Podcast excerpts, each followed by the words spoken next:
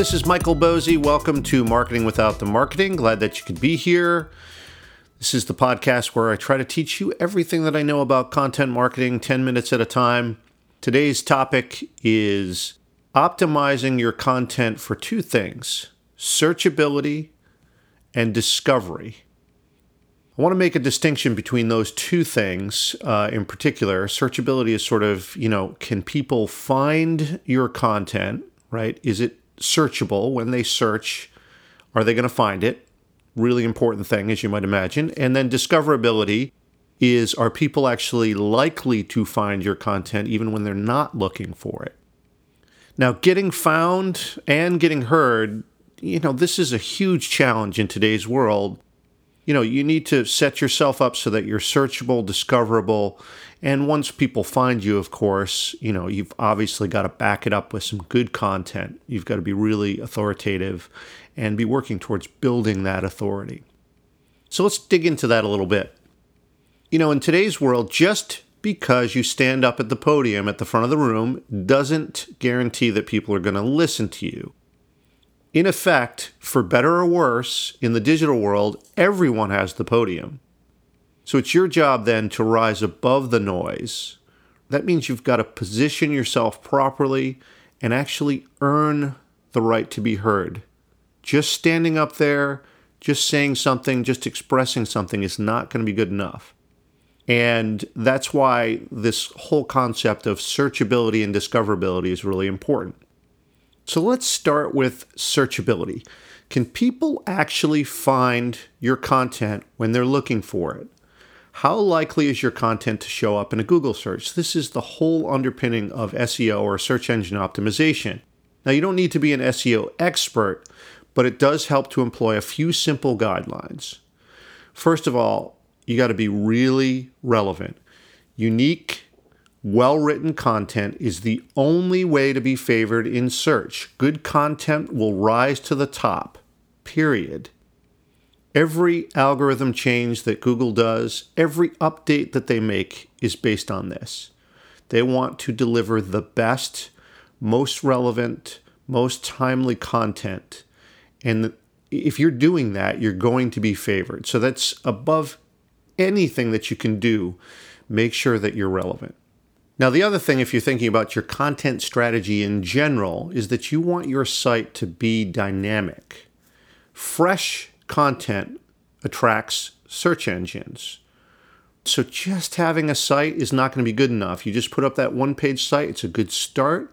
But what you want to do is use a blogging platform rather than just this sort of, you know, personal portfolio site blogs are really really really good for this because you know it gives you sort of an easy way to serve up fresh content regularly. So if you think about it, basically what that's doing is it's just telling the the Google bots that are constantly combing the web for new content, "Hey, look, look at this site over here, there's new content." And then the next week the same thing happens, and the next week or however often you publish. That's a good thing. It keeps the bots coming back saying, oh, look, this is a live dynamic site. It's not just a flat site, and it's going to push you up in the search rankings. So just think of it this way start a blog or a podcast or some way to deliver uh, short form content. Uh, and do so regularly because your content is much more search friendly on a blog uh, than on an inanimate website. And you know, most websites uh, today, especially sort of in the you know small business realm, are done on WordPress or something similar, which means, hey, look, that is a blogging platform. So great. Now, the next thing to do is in your blogging and in your site is to be using keywords. You've got to use keywords in your post title, uh, URL slugs, and tags throughout the piece. I did a uh, podcast, entire episode on this. I'll put a link in the show notes. Uh, look, don't sacrifice good content to stuff your post with keywords, right? Google will see right through it. They won't like it. And guess what? Your readers aren't going to like it either. So just think in each piece, whether that's a blog or on the page, uh, you know, a couple, two, three keyword mentions, that should do it. And the last thing that I would say about searchability, just in this general overview, is to use images. Uh, look, you can get by without them. I tried for a while. But looking at my site and its performance when I was uh, before I was using images and when I was using images, it's like night and day, right? eh, these images help attract search engines. Uh, you know, this is why Facebook now favors native images uh, in their posts, and you'll see, you know, if you if you actually post an image to Facebook rather than link to it, it's going to show up nice and big. Twitter does the same thing. They they favor these sort of visual posts, and they want you to do that. They're motivating you to do that because they know that it gets bigger uh, or higher click through rates. So you know, don't try to get by without them. Don't be stubborn about this. I know it's an additional thing to do, but use images whenever you can and even if they're only decorative, something that supports the post or supports the, the site, I think all that's fine. Um, it, doesn't have to be something that's, you know, super professional images. Uh, you can see my blog for this at michaelboezi.com. You know, I often use open images or whenever I can, use my own images. And you should do that too, just to avoid any worries about copyright infringement or a use that you didn't intend or whatever. I mean, there's tons of places where you can find openly licensed images that are free and legal to use. Just do a search on, on free images or Creative Commons images. Usually, what I do is use Flickr uh, and then just set the search parameter to CC BY. So, see if that works for you. All right, let's move on to discoverability. The thing about, you know, hey, are people likely to find your content?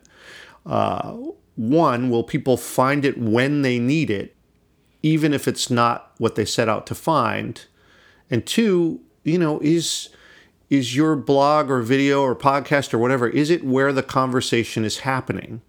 Again, SEO is the start of this, but there are a bunch of other things that you can do to help your content be discovered. The first thing, be present. Look, placement matters. Is your content on the appropriate sites? Right? So, for instance, link each of your blog posts whenever you publish, uh, link it at least once in your Facebook stream. Now, of course, if you publish a lot of content like I do, sometimes you don't do this as sort of, you know, uh, for different audiences. Uh, you might treat this differently. I don't post everything to my Facebook stream, but I do post at least once to a Facebook page.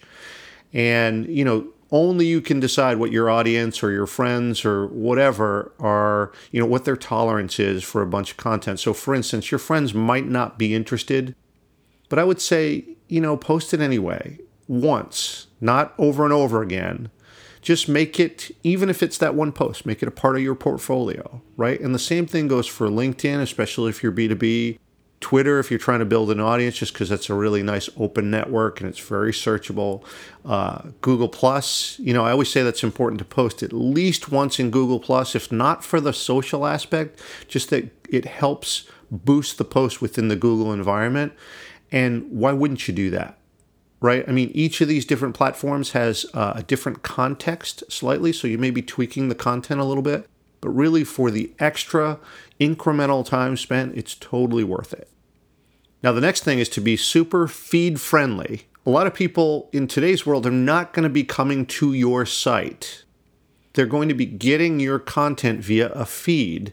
For example, from Feedly, this is that's my favored tool for uh, getting my own feeds but even things like Digg and Reddit and whatever, uh, you know, in order to capture a reader's attention, you know, think of what it's what your content's going to look like in context in the feed.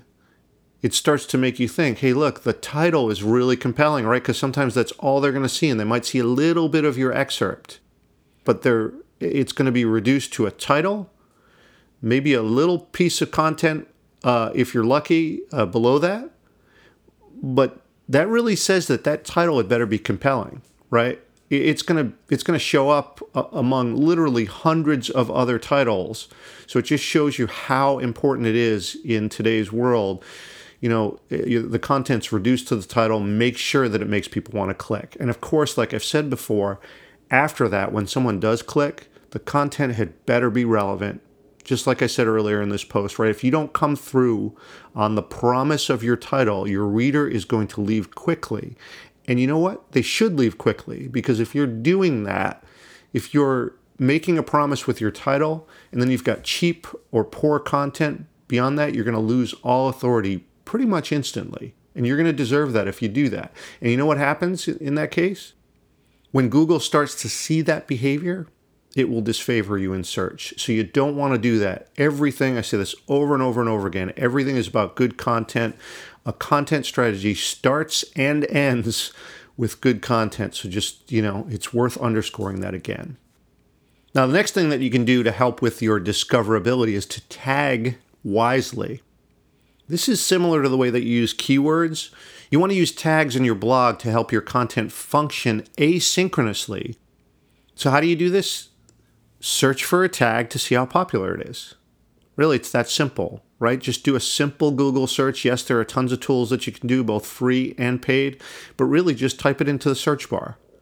And yes, you know, uh, when you're doing tags, you know, it takes a bunch of work and consistency and persistence and all those things that I always say to establish a new tag, right? So if you want to enter a new term or a new tag into the into the environment, that's great if you can do that. But when you're starting out, it's going to be a lot easier to ride someone else's work. So just you know, build on the work that others have done to make a tag popular. This is a great search tool for getting found you absolutely just have to use this. It's one of the huge advantages of social media uh, and blogging. Uh, so you definitely want to pay attention to that. And last thing, you know, I say this all the time, but you know, in order to be discoverable, you got to be remarkable. Uh, recommendations from people that are not you are everything. Like I said in the last episode, you want customers creating other customers for you. That means, by definition, you've got to be remarkable. Now, think about this.